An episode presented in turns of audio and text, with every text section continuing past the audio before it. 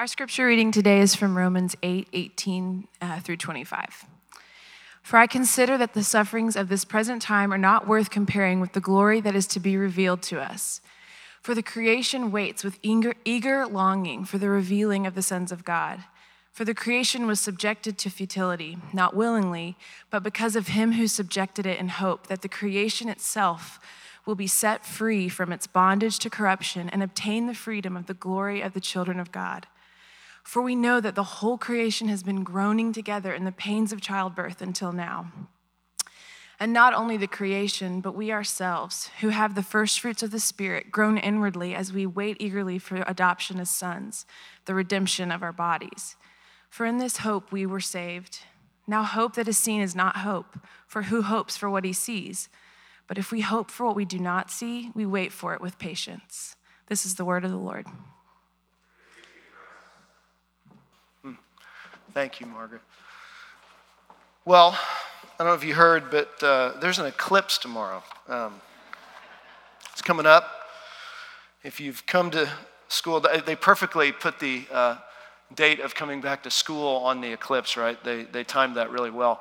So all, everybody's kind of getting out of town. If you've driven in, I'm sure you've seen the signs. If you haven't seen enough of the signs on the road, TDOT's put up, you know on, on the uh, electronic boards. Watch out traffic eclipse. It's like okay you know. Uh, i even noticed in the grocery store all the funny kind of um, uh, pun type things. My, my, wife pointed some of these out. I actually didn't catch them. She helped me see them. Uh, moon pies are on sale.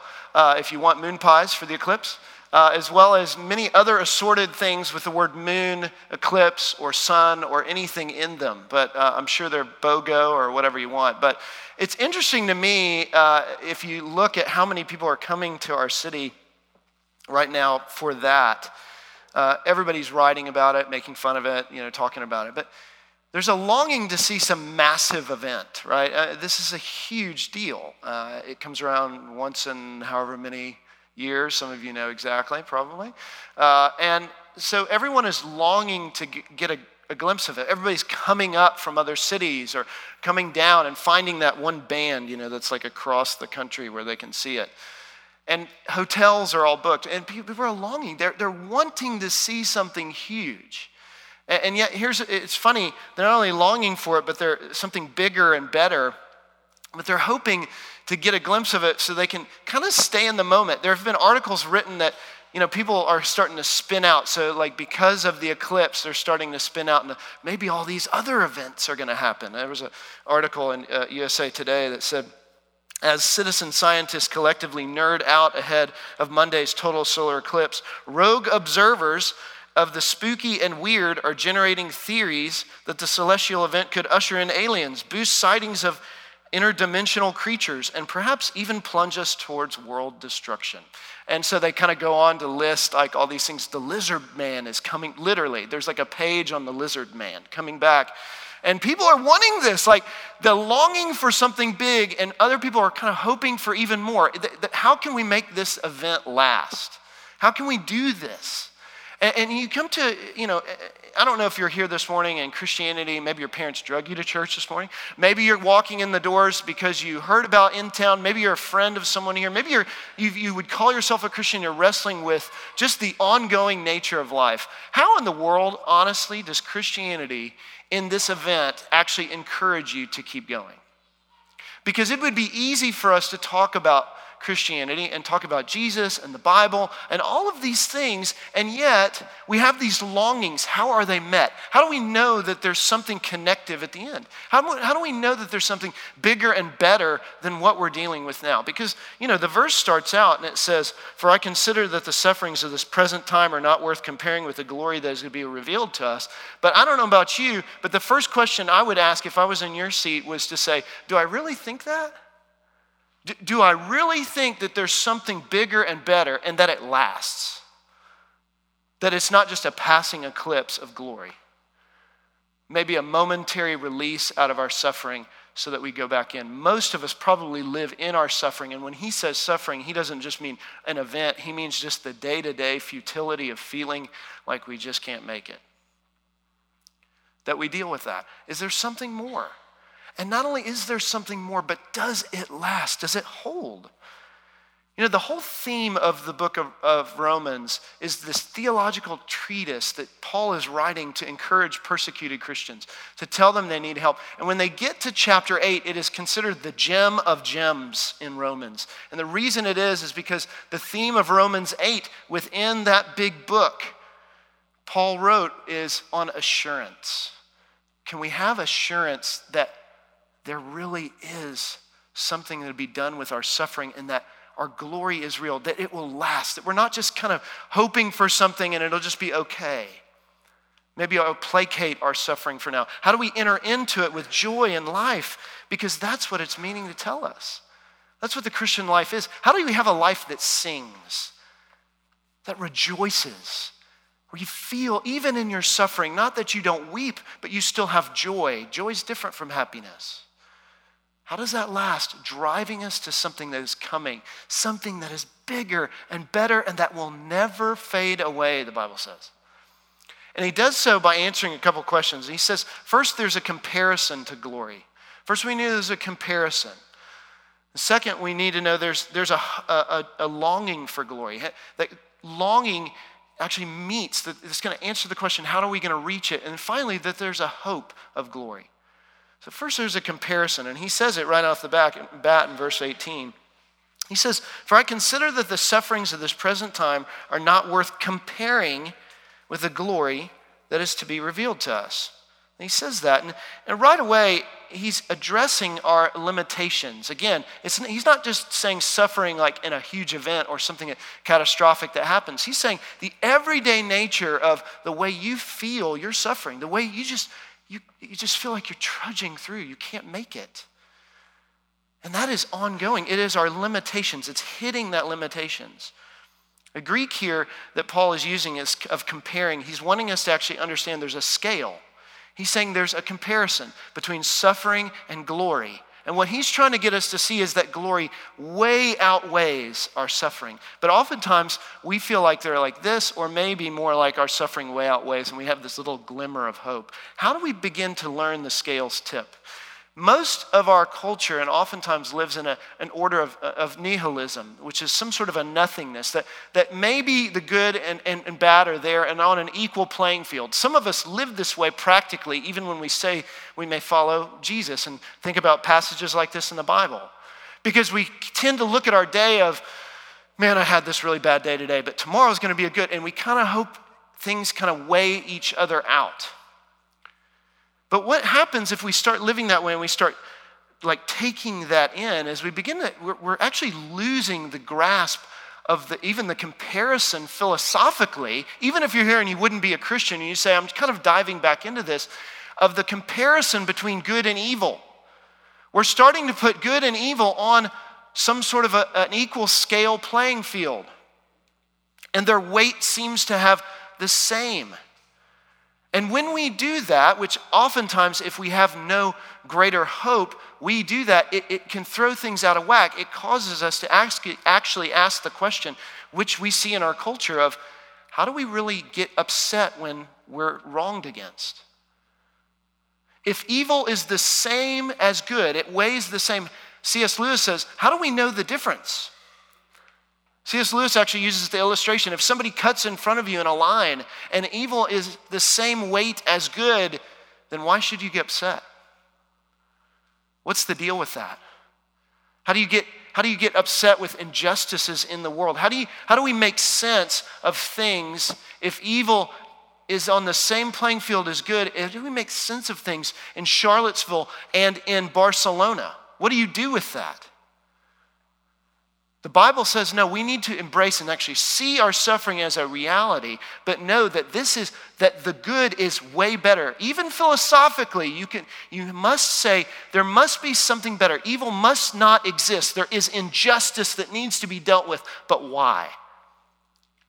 Because there's something coming, a glory that is to make all things new. Not just glory, and even the word for glory, by the way, in Hebrew and Greek means heavy. It actually means weighty. It doesn't blow away, it holds, it fixed. It's something that we can look forward to with, with, with, with, with joy. because it is a comparison that is w- totally unbalancing the scales. In other words, Paul is saying we have to understand that if we really want our suffering to be dealt with, there must be something bigger and better than, than, than our sufferings now. It must be greater. Even if you're here and you would entertain the question, is Christianity real? Christianity is saying you must understand that there is a greater good. And not just goodness, but a greater good that will come and handle all the evil in order that we can see that it outweighs it. Uh, what we've done with some of this is also make it kind of religious for us. There have been a lot of articles talking about suffering Christians, and especially America, 21st century. And how do we make connection with that? One article in the Atlantic said the evangelical was called the evangelical persecution complex. Listen to this. The problem is that for most of U.S. history, Christians have been, haven't been persecuted, at least not in comparison to early believers or even what Christians in places like Iraq face today. So the question for American Christians is what to make of the Bible's warning that we will be persecuted. For many evangelicals, the lack of very public and dramatic persecution could be interpreted as a sign that they just aren't faithful enough. If they were persecuted, they could be confident they are saved. This creates an incentive to interpret personal experiences and news events as signs of oppression, which are ostensibly validations of our commitment to Christ. The danger of this view is that believers can come to see victimhood as an essential part of their identity. Do you see what? Uh, uh, I don't, I don't know the background on this person, but what a great commentary on what we can religiously do with suffering. And yet, what the Bible is talking about is our suffering is never detached from someone else. It's actually saying that the comparison and the weight is not in our glory, it's in someone else's glory. It's saying that the attachment to our suffering has to be in union to Jesus. We've been talking in Romans the last two weeks and now today of what, it, what does it mean for us to be in Christ, to be in Him? It means that we're so united with Him, so close to Him, that every part of His suffering must be ours in order that every part of His glory must be ours. To the degree that Jesus receives suffering is not a Christian's just running into, it's our calling because it's connected to someone greater. If Jesus is that weighty in his glory, we must see his suffering as necessary for us.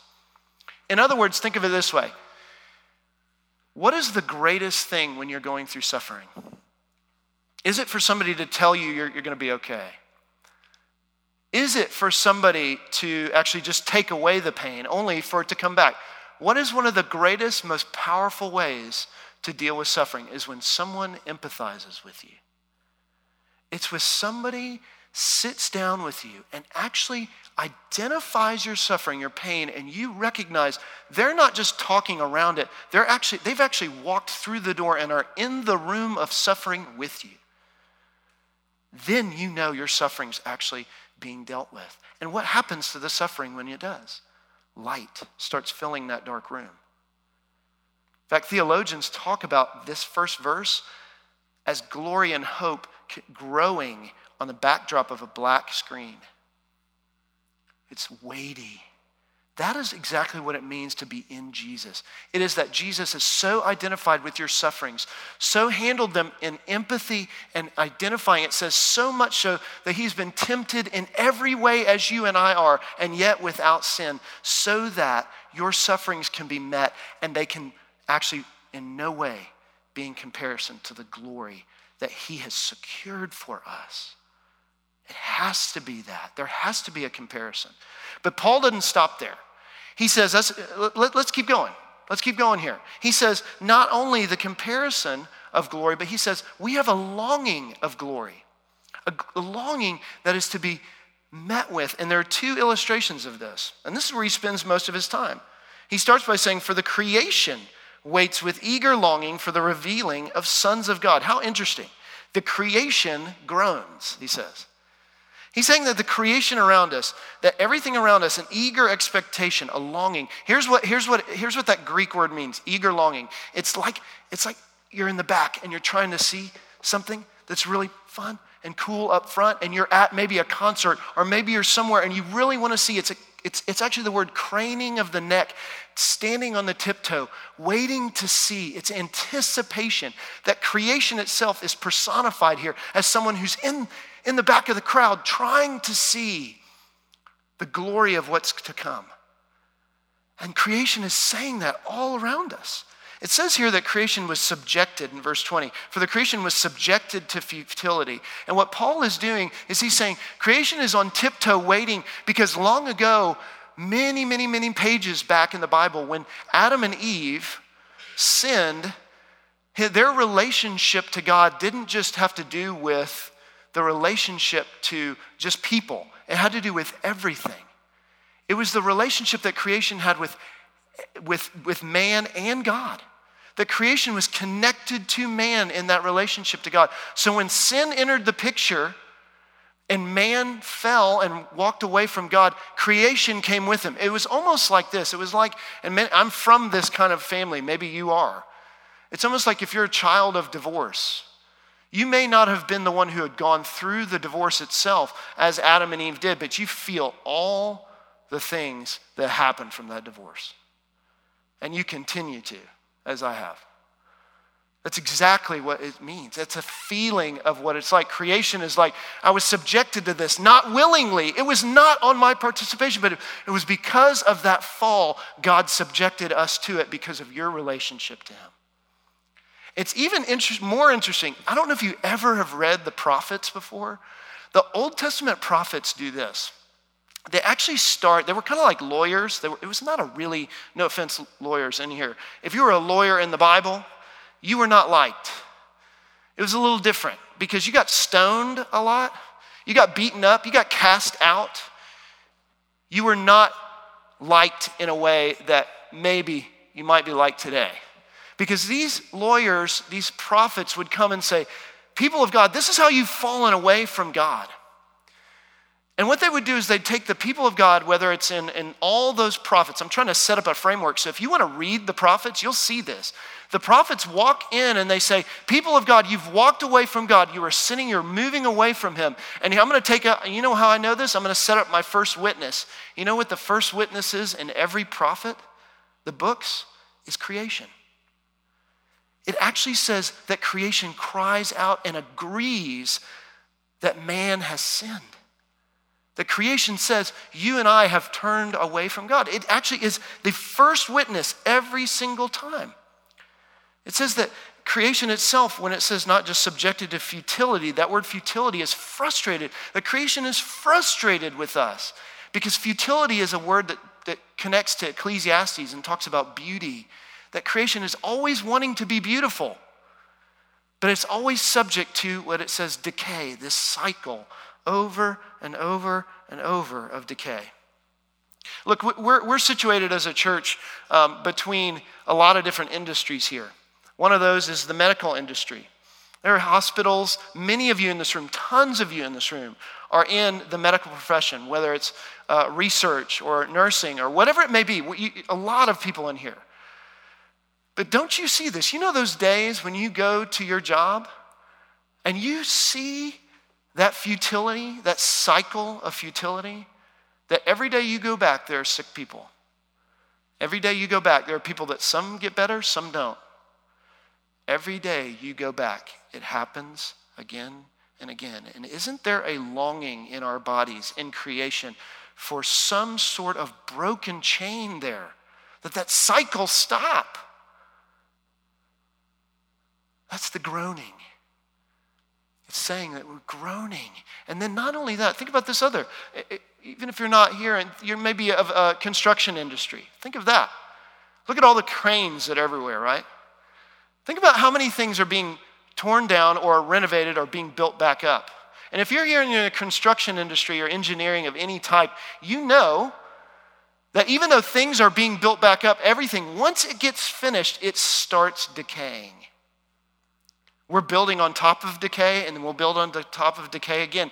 It's this constant cycle. Even in the, our positions, even in our vocations, we see it. We have to go back over and over and fight against it and feel the groaning. And you know what Paul's saying? Feel the groaning. embrace the groaning. Embrace that cycle because it's, it, it's showing you, it's the longing for something more. It's the longing that one day we won't have to have hospitals. One day we won't have to have new buildings over and over.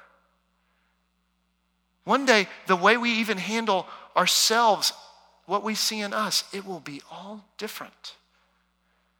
But for now, know that longing is pointing you beyond yourself. Cast your eyes away from the cycle because it says that cycle will be broken. You know that they're even they're talking about uh, Kickstarter since movies are not really super original these days. They're doing you know twos and threes of everything, right? So a lot of these movies that were done like 10 years ago, they're like, let's, let's do it again, same movie, and we'll just do it, you know, two, and then we'll do it 10 years from now, three, you know. Well, Avatar, uh, when Avatar came out years ago, they're starting, they're in production of making Avatar 2, which I'm sure many of you are on pins and needles for. And Avatar 1 came out, and it was actually very fascinating on the social media world because when it first came out, all these things about the connection of that Avatar world and depression started setting in. So people were writing about, I've seen this Avatar movie. Why can't my life look more like this? Literally. A longing for heaven. And here's a, an interesting article written in the New York Times connecting heaven and nature. Listen to this, this is fascinating. The question is whether nature actually deserves a religious response. Traditional theism has to wrestle with the problem of evil. If God is good, why does he allow suffering and death? But nature is suffering and death. Its har- harmonies require violence. Its circle of life is really a cycle of mortality. And the human societies that hew closest to the natural order aren't the shining Edens of James Cameron's fond imaginings. They're places where existence tends to be nasty brutish, and short. Religion is, exists in part precisely because humans aren't at home in these cruel rhythms. We stand half inside the natural world and half outside it. We're beasts with self consciousness, predators with ethics, moral creatures who yearn for immortality. Now, listen to this from the New York Times. This is an aggrandized position, and if there's no escape upward or no God to take on flesh and come among us, as the Christian story has it, it's a deeply tragic one. Do you hear that? That unless, and this is what, there's a word in here that, that as Margaret read it, and I thought, wow, stuck out to me again. It's the birth pains, that there's something happening, that it's waiting, that as it's waiting, there's a waiting there for someone to come, someone who's going to radically change things. In fact, what it means when it says that, that the creation, in verse 22, for we know that the whole creation has been groaning together in the pains of childbirth till now. The word childbirth is actually saying, in an old Jewish messianic understanding, that the Messiah would come. That that word childbirth is saying they're longing for someone to reverse this, to reverse the curse, to come and handle it, to take care of it. it. It was an apocalyptic view that the Messiah would come and change it all. And then in Mark 16, listen to this. Mark chapter 16, a narrative talking about Jesus, Jesus says this. He says in verse 15, and he said to them, Go into all the world and proclaim the gospel to the whole creation. Why in the world would Jesus say that? Why do you think on our sign out front when you walk in it says, to follow Jesus in his mission of loving people? We don't stop, period. Places and things to life. Because the mission of the gospel, the good news, that proclamation, that's what, that's what the word gospel means. It's a proclaiming of an event. You want to know an event like the eclipse that has happened and yet has not stopped? It is Jesus coming. It is the Word made flesh. It is Jesus coming in flesh to address the corrosion and destruction of creation. And we are a part of that. These groanings, these pains are for us to desire for that, for change. Feel the groaning, embrace it. The Bible, Romans here, Paul, who wrote this, is saying to you, embrace that longing. It is a real thing. Even if you're here and you're saying, I don't know, I know I feel longing, I know I see sin, I know I see it in my job, I know I see it in my family, in myself. Embrace it because what it's saying to you is there's something bigger and better and it took on flesh.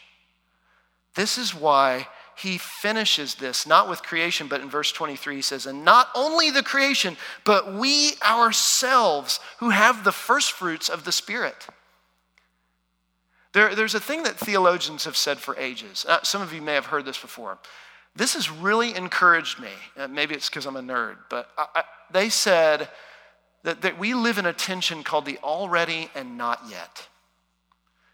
And if you get this for a moment, go with me for a second. You, this will so help you grasp that tension that we already have the benefits of Jesus, what he's done. He sits right now next to God and he speaks our name to him. He takes our, our prayer, the Holy Spirit takes our prayers him. We already have all that. And yet, we're not yet there because we see this groaning and pains. We live in a tension between that, between Jesus' first coming and his second coming, and we're longing for him to come again and make it all right. And think about this his first coming has already been set in history and time. Nobody knows when his second coming is, but what we do know is that time is doing this. It's growing shorter and shorter and shorter. And if Jesus, if God said ages ago, even in the prophets, when they said, The witness of creation is calling out to you, but there's someone who's going to come and deal with this. Jesus came the first time. If he said, I'm coming again, don't you think he will? Don't you think he will again? He'll come again for us? Because we are growing, groaning, and we are longing. And it says, We have the first fruits of the Spirit. And here is the point. If you really want to know your deepest, biggest resource from this whole thing, take away one thing from this do you know what connects the already and the not yet? It is the Holy Spirit. In fact, the word Holy Spirit, the, the, the, this words here, the first fruits of the Spirit, the person, even if you don't understand the Trinity, even if you're here asking those questions, just go with me for a second. What God is saying is He's saying He Himself is the first fruit, the guarantee. He's using what's called real estate language. Many of you in here are part of that. See, back in this time, what they would do for real estate was they'd dig up a big handful of dirt, they'd put it in a bag, and they'd say, Here's your guarantee, your inheritance of what you're gonna, you're gonna own. The purchase isn't finished yet, but you have a bag of dirt saying, This is your land. This is what you're gonna own in the future. That's how they did real estate. Paul is saying, the Holy Spirit is our guarantee, our deposit, our inheritance. It has been purchased. And what carries us from that already to the in the not yet, what closes that, what carries us through in that tension in between, isn't that you go out and do it, go have a great day. It's that you have the deposit of God Himself. The Holy Spirit carries you to what is coming so that you can experience it on a greater joy. You can experience joy. This is what brought C.S. Lewis to that to Christianity. This is what brought him to that is when he experienced joy that was in it. It was when he experienced it, he longed for that. Just like you and I go to the beach or go to a movie or read a book and you never want it to end. There's joy that's put into that, and yet it finishes. Paul is saying is that guarantee, that hope that you have, you can put your joy in it, no matter what the circumstance, no matter what the suffering, because that deposit outweighs anything that you're going to experience here. It is the resource you go back to. It is the God who is with you from the not yet to the already and everything in between. Because he says this here at the end. He says, There's a hope of glory. You get a taste of this in a minute. This table right here is actually a physical reminder that you get to actually experience the hope of glory. You get to taste bread and wine. God uses temporal things to remind us and connect us to the finite, in, I mean, infinite. And you know what he does with this? You know what makes this effective? It's not that you come up, and I want to encourage you and instruct you. It's not coming up and just grabbing a cup and some bread and hoping that you think enough about Jesus. You know what's actually happening? The Spirit is actually doing a work in you. That when you take this wine and bread, God actually says, You're empathizing with me. You're part of my family. And my Holy Spirit is going to continue to feed you until the day when this is a long table and there is a spread on it, and every single one of us can sit underneath it and not just come and go. We will come and sit and stay because the Lord of heaven sits awaiting for the day when he returns and we will be with him in glory. It will be magnificent and we will rejoice in him. So, with that, let's stand together and let's read our common confession.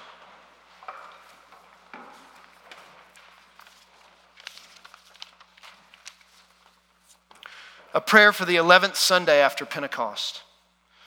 Almighty God, you have given your only Son to be for us a sacrifice for sin and also an example of godly life. Give us grace to receive thankfully the fruits of his redeeming work and to follow daily in the blessed steps of his most holy life. Through Jesus Christ, your Son, our Lord, who lives and reigns with you and the Holy Spirit, one God, now and forever. Amen. Lord, have mercy. Christ, have mercy. Please be seated. Know that this table is for those who trust in Jesus. As he set this, it's not CPC in town's table, it's not my table, it's Jesus' table. And it's for those who put their faith and hope in him that, that we don't just handle our suffering on our own. And if you're here this morning and, and maybe you say, I don't know if I I don't know if I really want to put my hope in him yet. I totally understand that if you don't. But I would ask you to remain in your seat or come forward and receive prayer and continue to contemplate these things. Don't come forward and take this without integrity. Come forward knowing that you're either wanting to take it because all you can do is trust in Him and His flesh and blood and not your own. Because it was on the night that Jesus was betrayed and He took the bread and He broke it and He said, This is my body given for you. Take, eat, all of you, do so in remembrance of me. In the same way, he took the cup and he poured it out. And he said, This is my blood of the new covenant, that new relationship shed for your sins. Drink of it, all of you. As often as you eat this bread and drink this cup, you do proclaim the Lord's death until he comes again and he will come again. Take a moment, go before him, just confess your heart. Take a moment of, of brief silence. Prepare yourself to come to this table and eat and be reminded of the hope that you have in him. Let's bow our heads.